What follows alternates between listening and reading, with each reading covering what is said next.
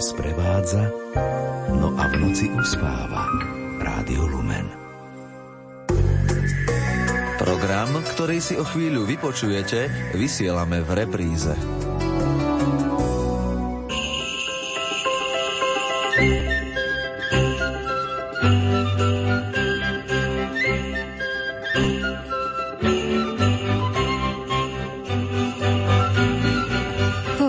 Slovenských domácností určite nechýba v týchto sviatočných dňoch Betlehem. Zobrazuje svetú rodinu pri narodení Ježiška a môže byť veľký alebo malý, z dreva, keramiky, papiera, ba aj zo železa či kovových drôtikov. Fantázii pri ich výrobe sa medze nekladú. Výnimočné nie sú ani tie z piesku či ľadu, no takéto by nám samozrejme nevošli do našich obývačiek. Zvyčajne sú vytvorené umelcami vo vonkajších priestoroch. Zvláštnosťou nie sú ani živé betlehemy či jasličky v orechovej škrupinke. No a kto videl krakovské, musel žasnúť nad ich pestrosťou a originalitou. Nasledujúce minúty budú teda tvoriť rôzne zaujímavosti o Betlehemoch, ktoré patria medzi najrozšírenejšie symboly Vianočných sviatkov. Reláciu pre vás pripravili Diana Rauchová, Jaroslav Fabian a Mária Čigášová v spolupráci s odbornou pracovníčkou Východoslovenského múzea v Košiciach Klaudiou Buganovou, ktorá je našim dnešným hostom pri mikrofóne. Želáme vám nerušené počúvanie.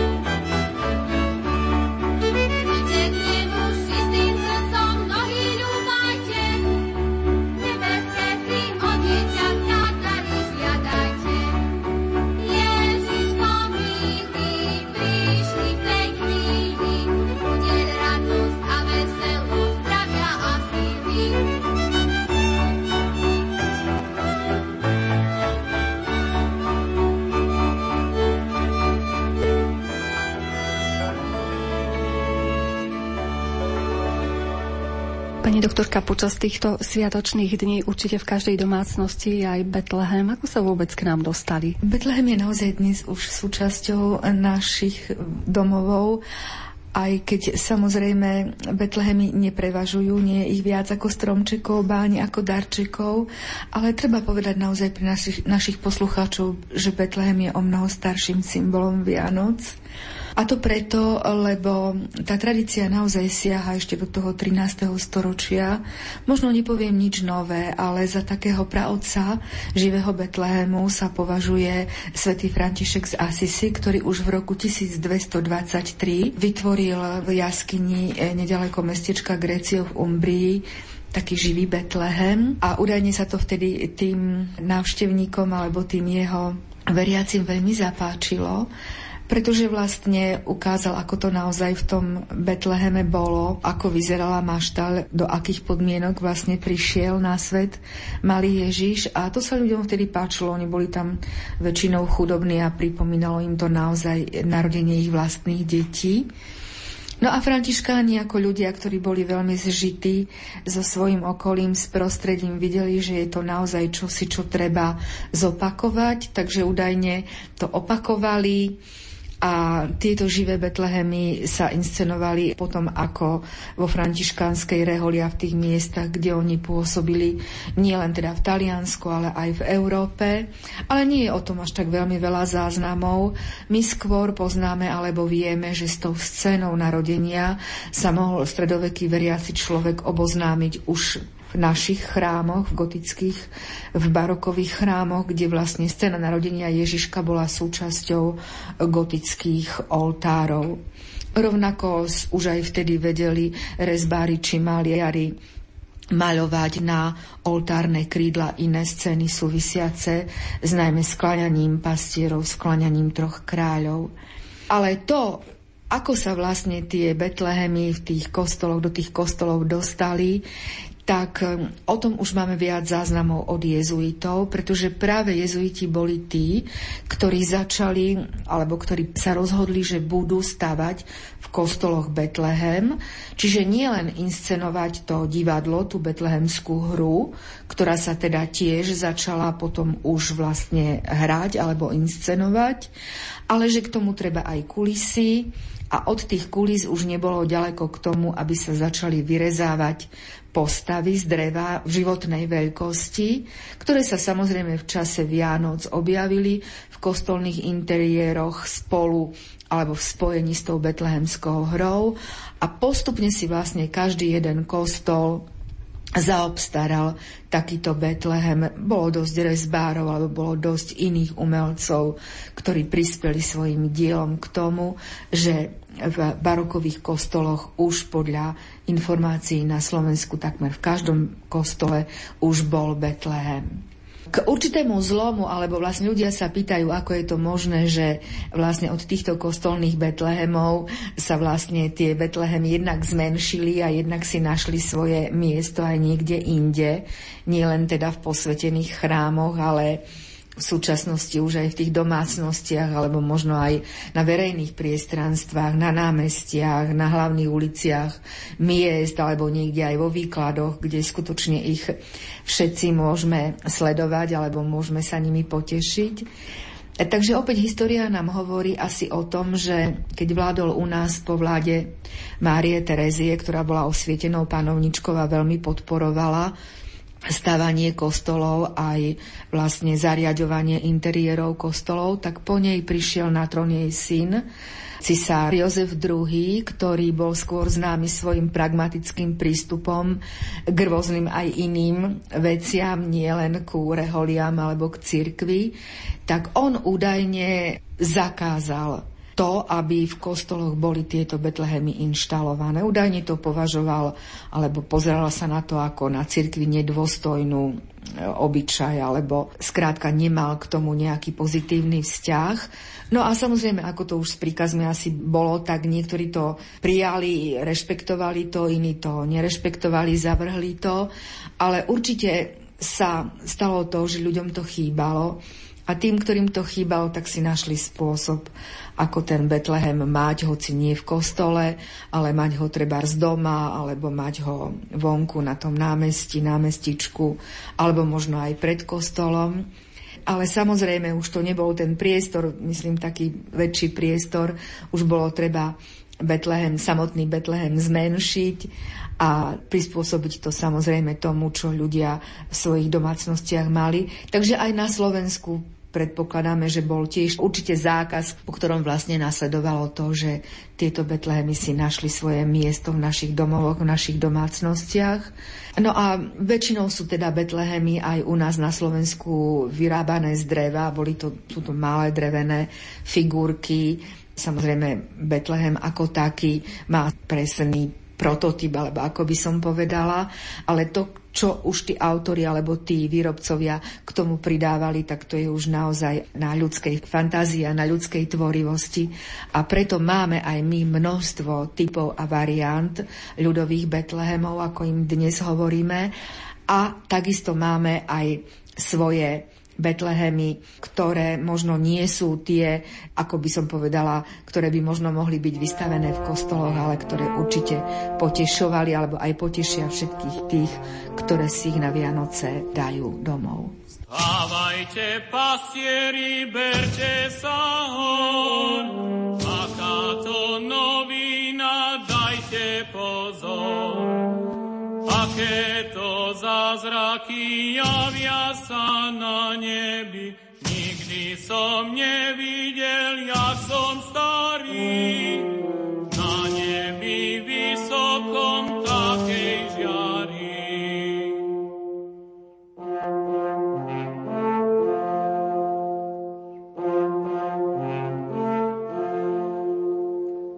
Len sama nebojte, pasu rodičkovia, prichádzam k vám ako aniel slova, aby som vám zvestil, že sa nám narodil Mesiáš Betleme Ježiš malý.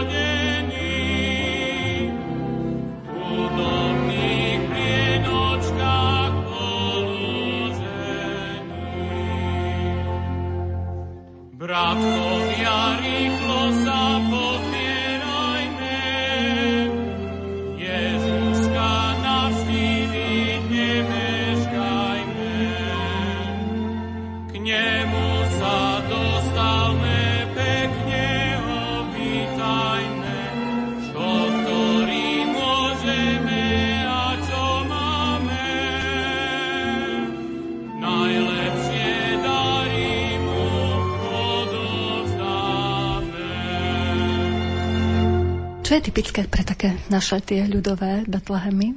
Keď sa pozrieme na náš ľudový Betlehem, na ten taký, dajme tomu taký typický, ktorý vznikol niekedy v druhej polovici 19. storočia, tak e, na prvý pohľad nás hneď upúta to, koľko je tam množstvo tých postavičiek. Samozrejme, základ vždy tvorí nejaká maštalka, Ježiško uložený v jasličkách na slame, Pana Mária, Svetý Jozef, zvieratka, oslik a vôľ tvorí stred tej, nazvime to, scény. A okolo toho sa potom rozmiestňujú tie postavy, postavičky z dreva, ktoré práve v tej našej slovenskej domácnosti alebo v tých slovenských podmienkach sa naozaj podobajú na tých našich slovenských ľudí. A to je vidieť jednak na tom, ako sú oblečené, čiže väčšina tých darovníkov, tých, ktorí prichádzali Ježiškovi dať dary, či už to boli pastieri alebo ľudia z ľudu sú oblečení v tradičných slovenských ľudových odevoch. Potom vždy sa okolo Betlehema sústreďuje aj dosť veľké stádo ovečiek, kvôs, ale aj iných, napríklad nájdeme tam, ja neviem, zajačika, srnku, e, jelenia, vtáčikov. A zase na druhej strane ďalšími postavami, ktoré pribudali k Betlehemu a ktoré možno tam ani kedysi pôvodne neboli, sú zase tie postavy ľudí zo života, odpozorované zo života. Napríklad v mestskom prostredí sú to rôzni remeselníci, alebo napríklad muzikanti určite, ktorí prišli zahrať Ježiškovi, ktorí mu prišli hudbou, ako dať, darovať svoju radosť. To znamená, že aj napríklad v našich Betlehemoch sú to rôzni hudobníci, ktorí hrajú naozaj na všakovaké hudobné nástroje.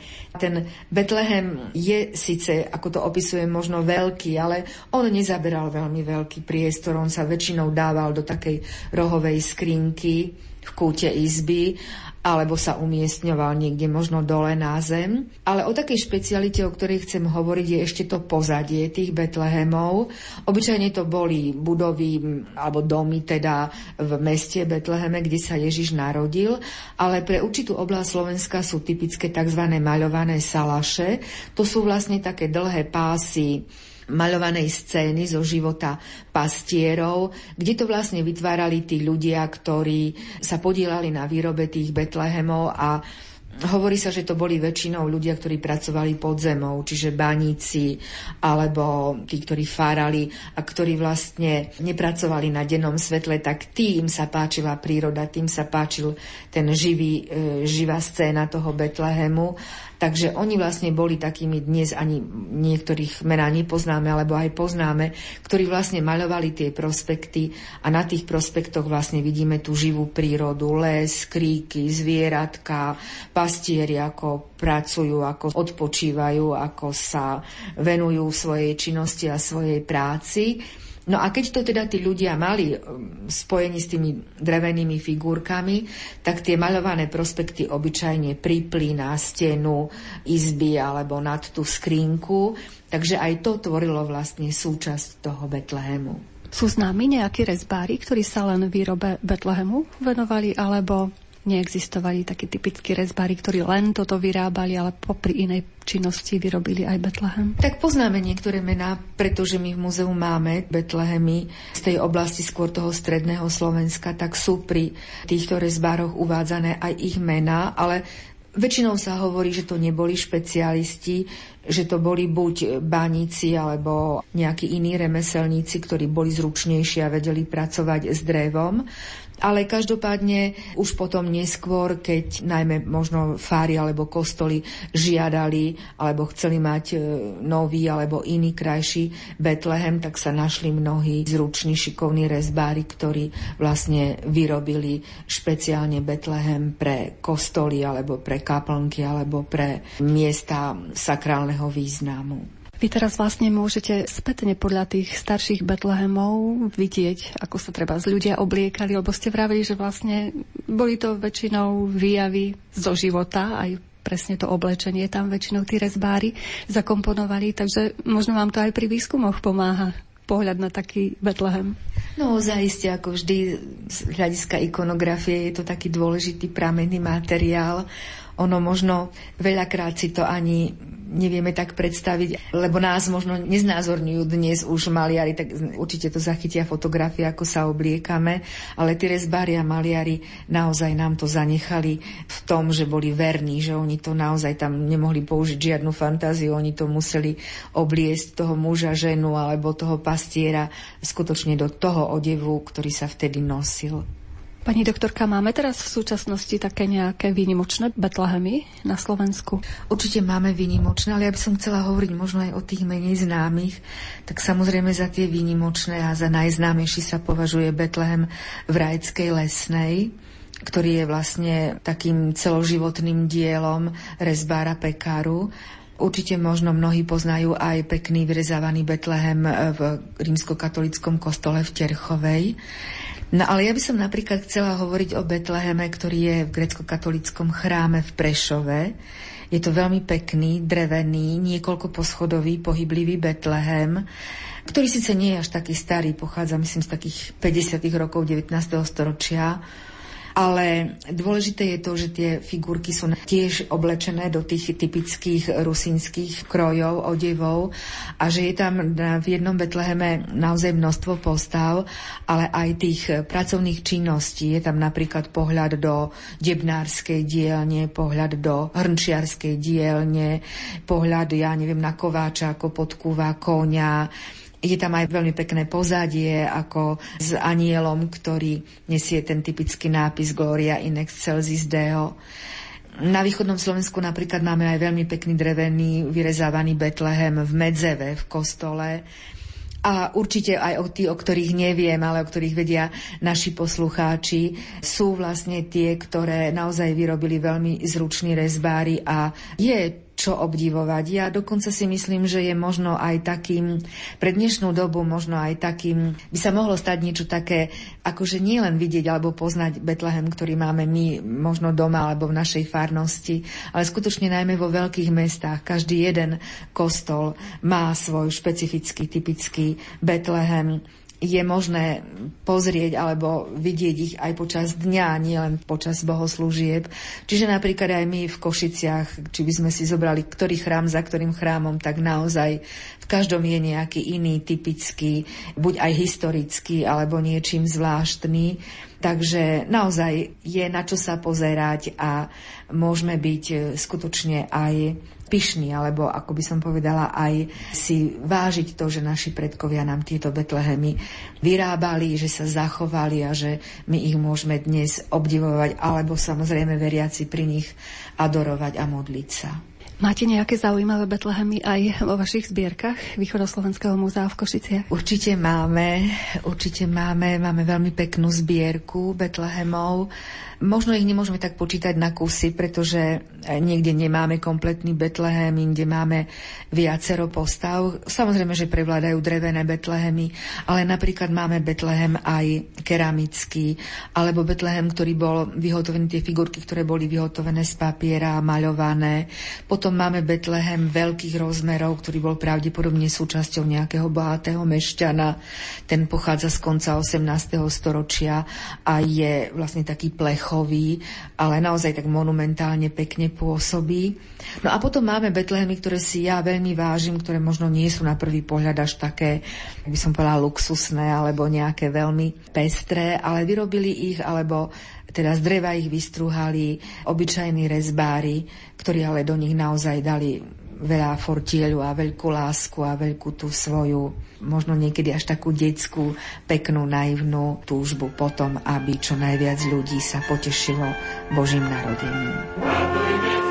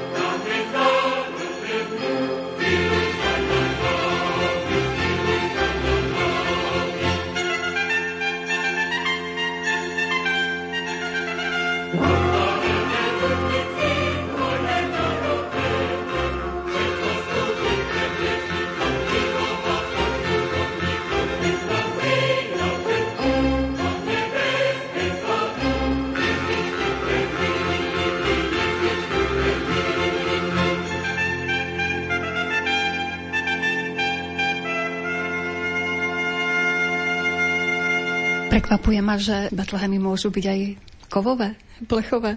No áno, samozrejme, to je ten materiál, ktorý je taký možno málo tvárny, ale skutočne ako našli sa určite aj z tej oblasti, myslím, tí kováči alebo ďalší remeselníci, ktorí pracovali s kovom, aby tento materiál, ktorý oni ovládali a ktorý bol možno taký tvárnejší, tak akože z toho vlastne zhotovili tie figurky. U vás je práve teraz výstava krakovských Betlehemov a tie sú úplne iné ako naše slovenské. Možno môžeme inšpirovať našich poslucháčov, keďže výstava je až do januára, aby sa naozaj na vlastné oči prišli pozrieť na tie rozdiely.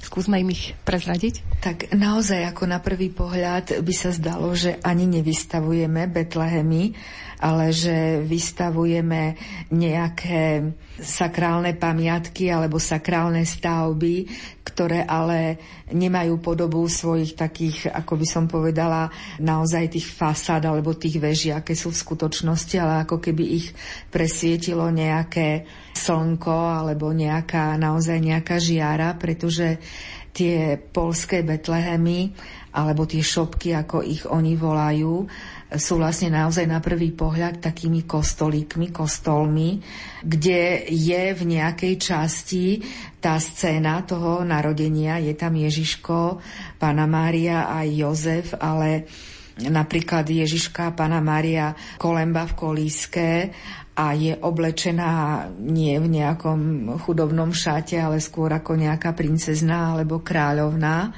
A rovnako je to aj s ostatnými postavami, lebo naozaj my Slováci by sme si asi nedokázali predstaviť alebo umiestniť do Betlehema také postavy z legend alebo z rozprávok, ako je napríklad drák, alebo nejaký stredoveký alchymista, alebo nejaký hrdinský bojovník, ktorý zastavil nejakú hordu Tatárov a to všetko vlastne tí Poliaci si dovolujú do toho svojho Betlehemu umiestniť.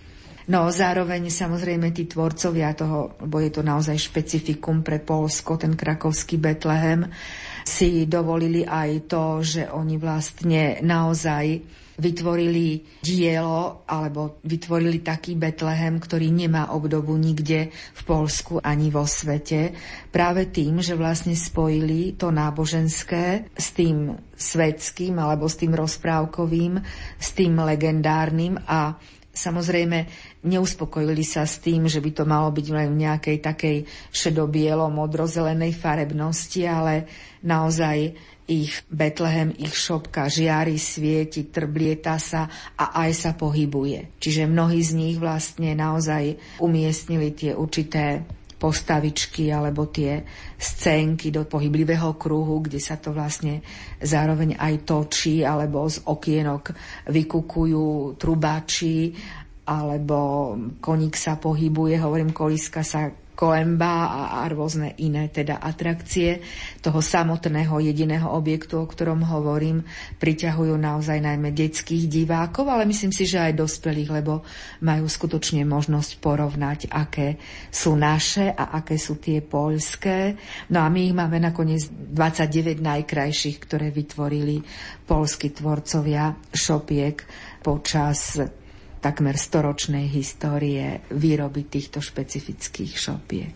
Vieme, že Krakovčania žijú v podstate celý rok tými Betlehemami, pretože sa môžu zapojiť do súťaže, ktorú tamojšie historické múzeum organizuje, takže oni vlastne celý rok pripravujú nejaký svoj Betlehem, nejakú svoju šopku práve do tej súťaže.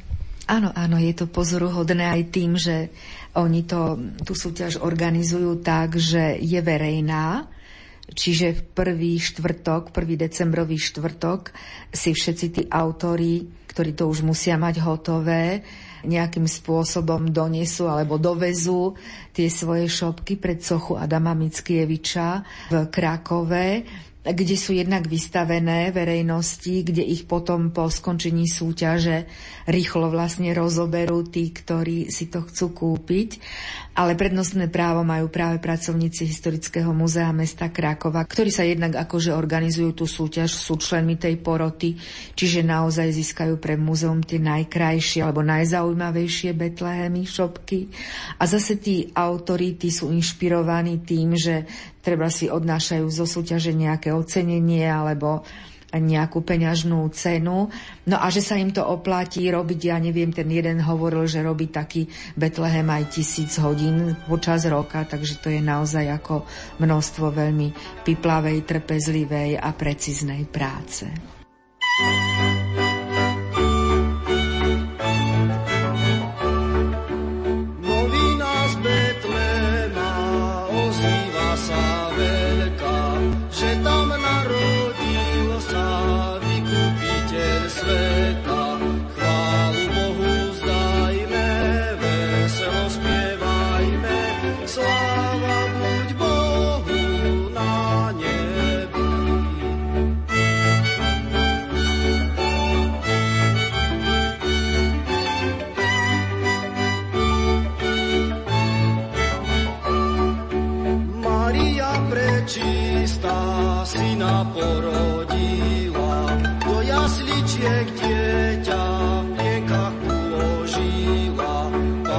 señorita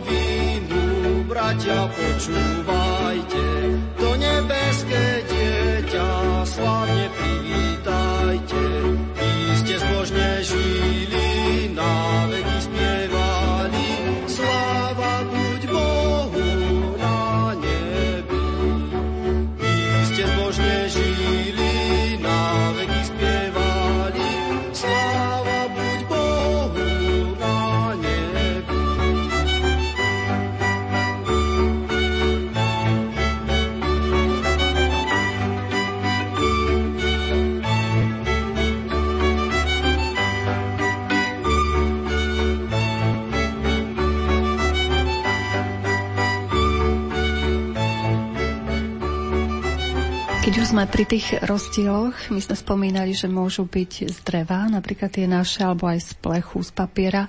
Tie krakovské predsa len ešte o niečo iné sú z takých pozlátok, z takého obrovského množstva rôznych ornamentov. Viete, keď nám tú výstavu doviezli, tak prišli dve autá a v autách boli veľké krabice. Na každej tej krabici boli dva držiaky a my v múzeu sme boli pripravení so všetkými možno mužmi, ktorých máme, že budeme proste vykladať a nosiť ťažké betlehemy a že ako dlho nám to potrvá. Ale na podiv tie krabice boli ľahké, takže už nám hneď bolo jasné, že Betlehemy sú zhotovené z nejakého ľahkého materiálu, takže naozaj základ tvorí len tá lepenka ale to, čo je vlastne, čím je tá lepenka obtiahnutá, tak to je naozaj skutočne rôznofarebné. A to sú vlastne tie, poviem to tak obyčajne, také tie pozlátka alebo tie papiere, do ktorých sa balia. U nás balili niekedy salonky, ale tie boli len dvojfarebné a tieto sú asi 20 farebné. No a všetko dohromady, samozrejme, keď je to spojené, tak vytvára taký celok, ktorý je skutočne na prvý pohľad úžasný tou svojou farebnosťou. Možno niekedy, viete, na náš vkus je to možno až príliš také akože farebné, pestré, alebo trblietavé, alebo osvetlené, ale takéto ich špecifikum a nakoniec tej, viete, v tej tradičnej ľudovej kultúre bolo kedysi o mnoho viac farebnosti, ako je dneska v tom našom, keď si myslíme, že v farebnom svete, ale nie je až taký farebný, ako bol v minulosti, najmä na tých predmetoch ľudovej kultúry. Že vraj tie krakovské betlehemy putujú po celom svete? No áno, putujú, no my sme možno potom aj poctení tým, že konečne prišli aj na Slovensko, aj keď to tentokrát nemali až tak ďaleko, lebo keď vraj boli v Kanade, v Spojených štátoch, v Belgicku. Samozrejme viete, ako Polsko je naozaj národom kresťanov a počas Vianoc mnohí z tých Poliakov vieme, že pracujú, žijú vo svete, iste neprichádzajú domov, takže tam, kde je početná polská komunita, tak tam im určite urobí obrovskú radosť, keď tieto šopky prídu k ním. Takže my si to veľmi vážime, že pracovníci Historického muzea mesta Krakov k nám s výstavou prišli, doniesli nám aj CDčka, ich tradičné koledy, doniesli nám film, ozdobili nám stromčeky, tak ako sa to zdobí v Krákove. Takže naozaj kus Krákova s tou ich vianočnou atmosférou sa preniesol do Košic. V múzeu máme otvorené aj počas sviatkov, aj po sviatkoch. Tak skutočne myslím si, že nielen obyvateľia Košic, ale aj širšieho okolia, alebo tí, ktorí pricestujú do Košic, si nenechajú ujsť naozaj pozrieť túto nádhernú jedinečnú výstavu. Zdobia sa inak krakovské vianočné stromčeky ako naše? A nie, nie, nezdobia sa inak. Tiež majú papierové reťaze, tiež majú medovníčky, tiež majú salónky, v ktorých sú ešte sme neochutnali, ale môžeme vraj ochutnať, aké sú teda tie ich dobroty, tie salónky. A majú aj svetielka, údajne niekedy mali aj sviečky. To, čo nás prekvapilo, nemajú hviezdu hore na vrchole stromčeka. Tu nemajú, bajú a nemajú ani v šopkách. Takže ak sme sa ich pýtali, kde sa im podela ako betlehemská hviezda, tak krútili hlavami, buď nám nevedeli odpovedať, alebo niečo sa s tou hviezdou muselo stať. Lebo našu hviezdu z Gloria in Excelsis Deo, tak tu oni nemajú. Je ešte nejaké miesto na svete, pani doktorka, kde by sa nejaké zvláštne Betlehemy vyrábali, alebo trošku odlišnejšie ako naše? Tak to by som aj ja rada vedela. Svet som neobyšla naozaj, ale možno viete, ako ozaj sledujeme to, že akí sú ľudia vynaliezaví, pretože stále máme radi to naj, najmenšie, najväčšie tak najmenšie Betlehemy sú v nejakej škrupinke orechovej alebo v nejakom inom mini predmete. No alebo tie obrovské, tie najväčšie sú už naozaj tie sochy nad životných veľkostí, ktoré majú niekde svoje miesto na mestách. Údajne ako samotné Taliansko, kde sa narodil Betlehem, na mnohých miestach sú tie živé Betlehemy. Nakoniec už aj my v Košiciach sme videli, alebo bol tu taký pokus o živý Betlehem. Takže mňa len teší, alebo teda naozaj zaujíma to, kam ešte táto tradícia, alebo tento vývoj betlehemelskej tradície pôjde.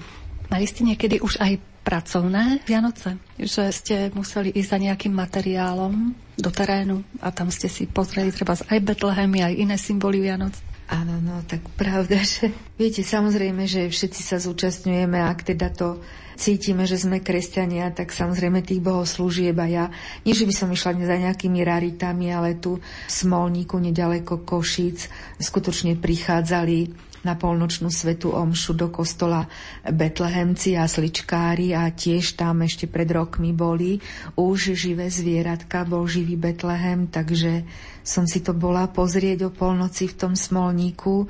No a potom, čo mňa veľmi zaujímalo, bolo koledovanie pod oknami, takzvané u nás pre Slovákov typické, že vlastne tých vinšovníkov, tých koledníkov na ten prvý Vianočný sviatok e, nepustili dovnútra, ale mohli koledovať len vonku na priedomi. Tak áno, bola som si pozrieť aj to.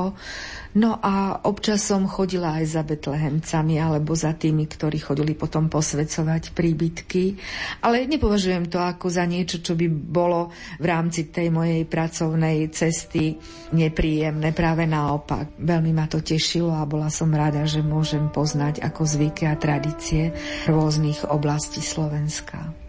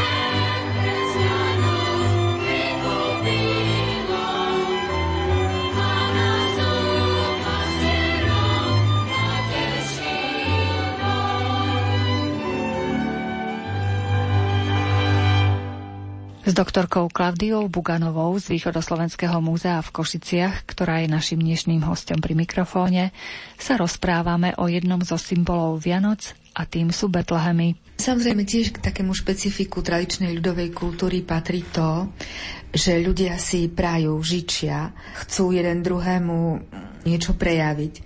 No a najjednoduchším prostriedkom na to, aby to urobili, je predsa slovo.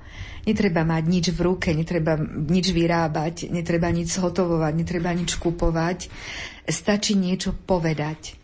A to niečo, čo hovoríme, to je samozrejme v tej kolede alebo v tom vinši zhmotnené, alebo vlastne reálne urobené tak, že sa to hodí na určitú udalosť, na určitý sviatok alebo na určitú aktivitu.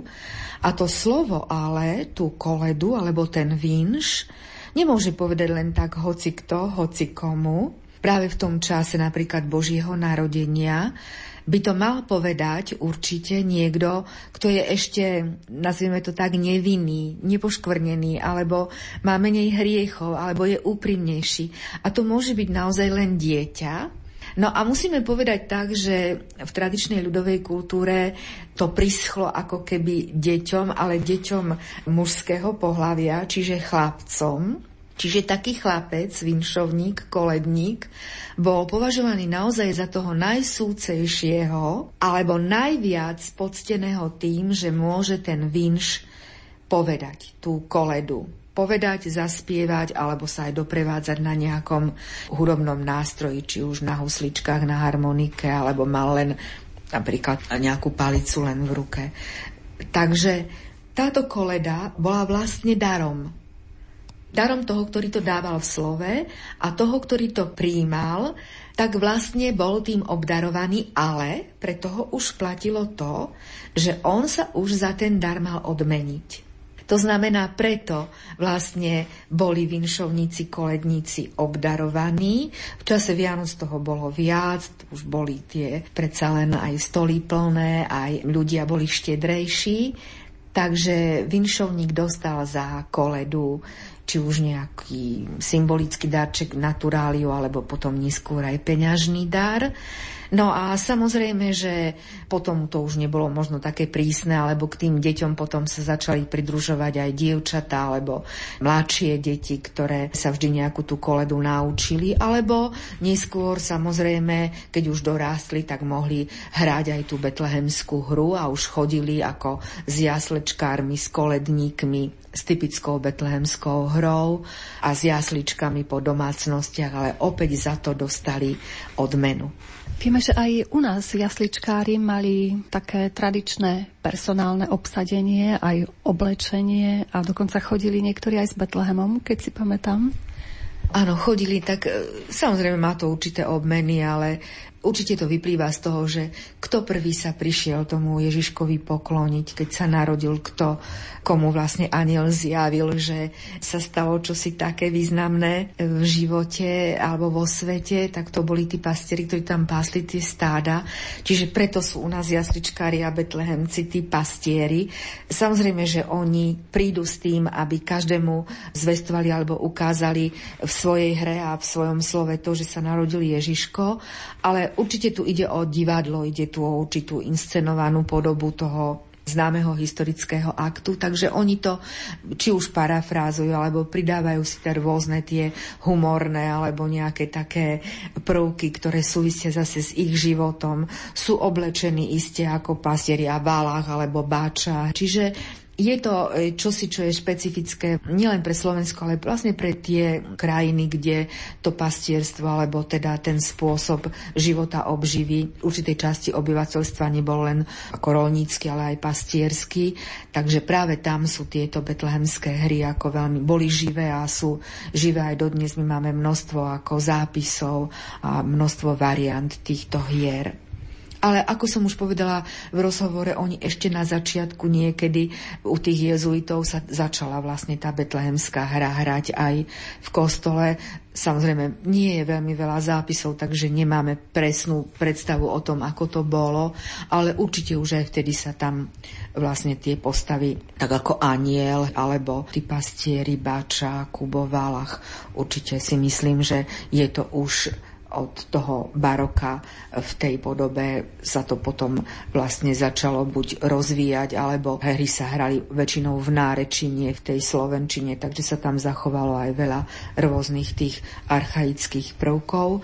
No a samozrejme aj v tom oblečení. Ja sama som bola prekvapená, akú variabilnosť napríklad mali tie čiapky, ktoré si betlehemci obliekali. Tam opäť vlastne e, sa ukázala, aká je veľká variabilnosť v tej tvorivosti tých ľudí, lebo vlastne to boli také tie vysoké čiapky s tým krížom, ale ozaj stretla som sa aj s veľmi peknými, vykrášlenými a vysokými čiapkami, ktoré vlastne tých betlehemcov hneď ako na prvý pohľad odlišili od tých ostatných vinšovníkov. Pasli ovce valasi, pasli ovce valasi pri Betľanskom salaši, pri Betľanskom salaši. Aniel sa im ukázal, aniel sa im ukázal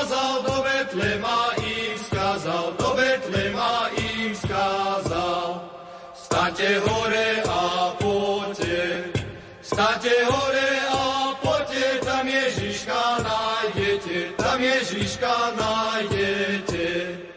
Nájdete ho v jasličkách, nájdete ho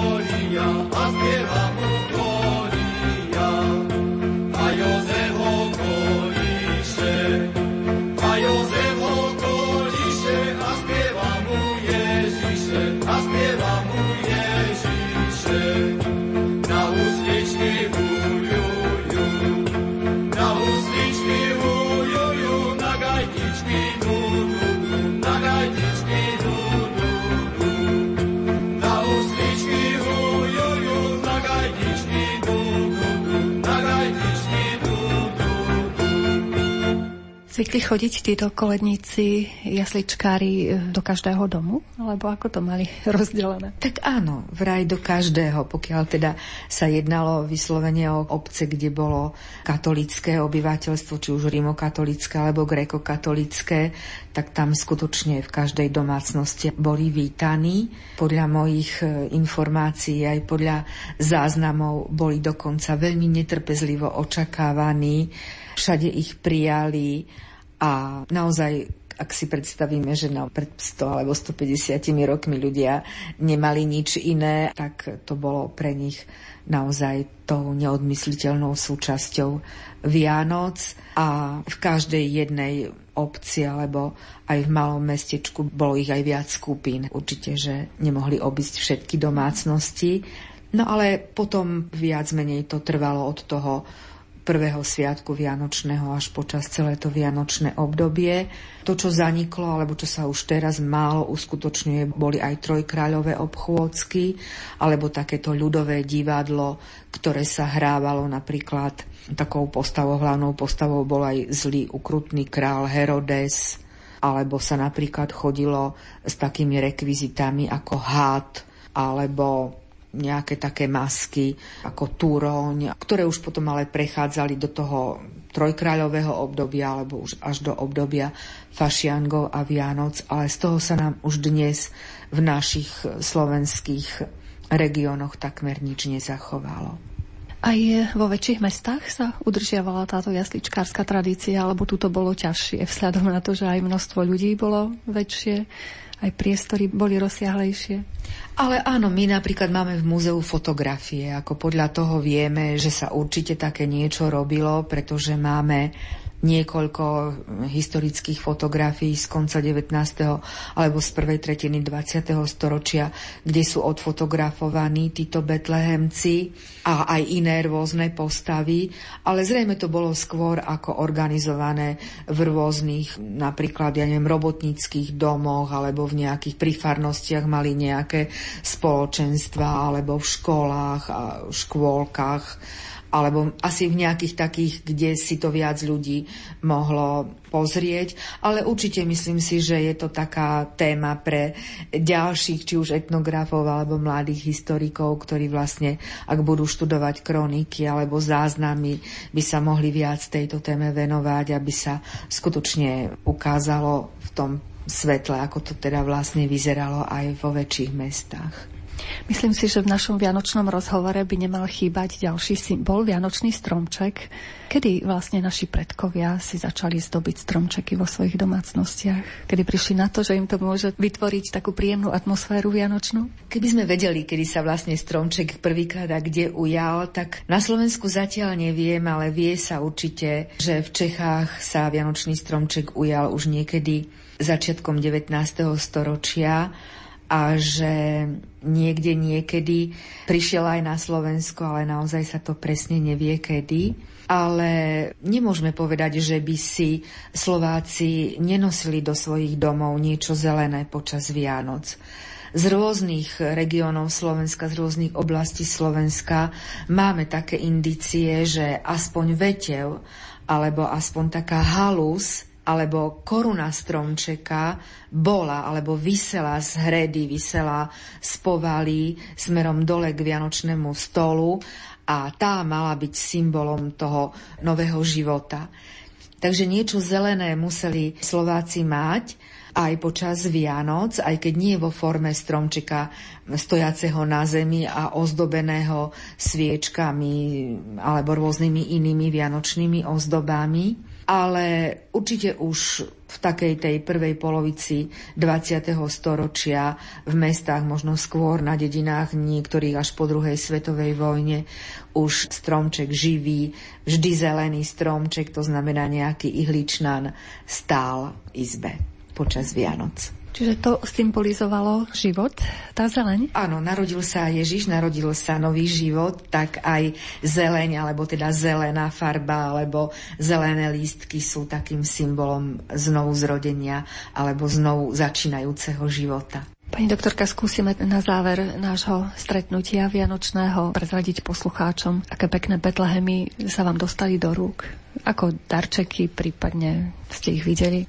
Nie niečo také špeciálne, ale mňa veľmi potešilo, keď sme ešte s mojim manželom chodievali do Prahy v nejakom čase pred Vianočnom alebo aj po Vianočnom a tam sme si vlastne zakúpili, tedy sa to dalo kúpiť, tie Betlehemy, ktoré navrhli známi českí výtvarníci, napríklad Mikoláš Aleš alebo Max Švabinský alebo Jiří Trnka a tie sme si potom doma vystrihli a s našim malým synom zlepili a postavili pod Vianočný stromček alebo niekde na nejaké iné miesto, lebo keď tak pribúdali, tak samozrejme bolo im treba nájsť miesto. Ale to už bolo dávnejšie, ale v poslednej dobe som dostala jeden veľmi krásny Betlehem, skutočne taký originál od drotárskeho majstra takže je to vlastne Betlehem z medeného drvo. Nie je síce nejakého veľkého rozmeru, ale je taký skladací, čiže musí sa otvoriť na niekoľko strán a ja to robím tak, ako to má byť tradične, že tých troch kráľov si naozaj nechávam až na koniec a tých si vlastne ako keby otvorím až vlastne 6. januára, kedy oslavujeme u nás Sviatok troch kráľov. Keďže ako sme spomenuli, je to vlastne aj obdobie vinčovačiek. Nejaký vinč by sme mohli počuť. A teda aj naši poslucháči.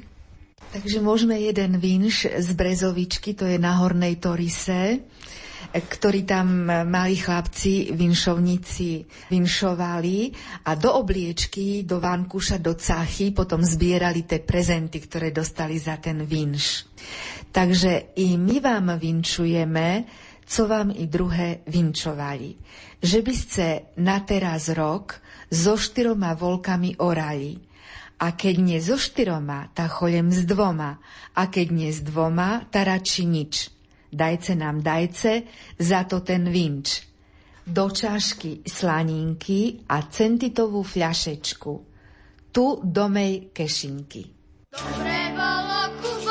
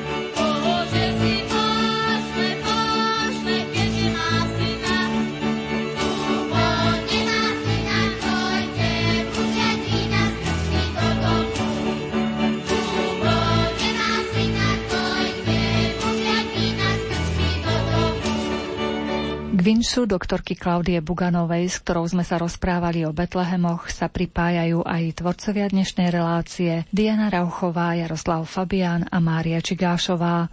Želáme vám, nech vaše príbytky sú v týchto vianočných dňoch naplnené pokojom a sviatočnou atmosférou. Do počutia.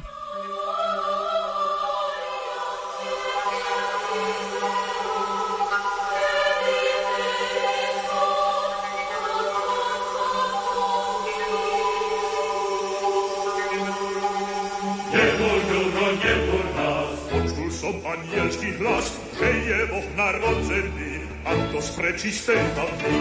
Aniel kričal z oblaku, neviem, kde som od strachu. Veľký blesk sa ukázal, keď Gloria zaspieval.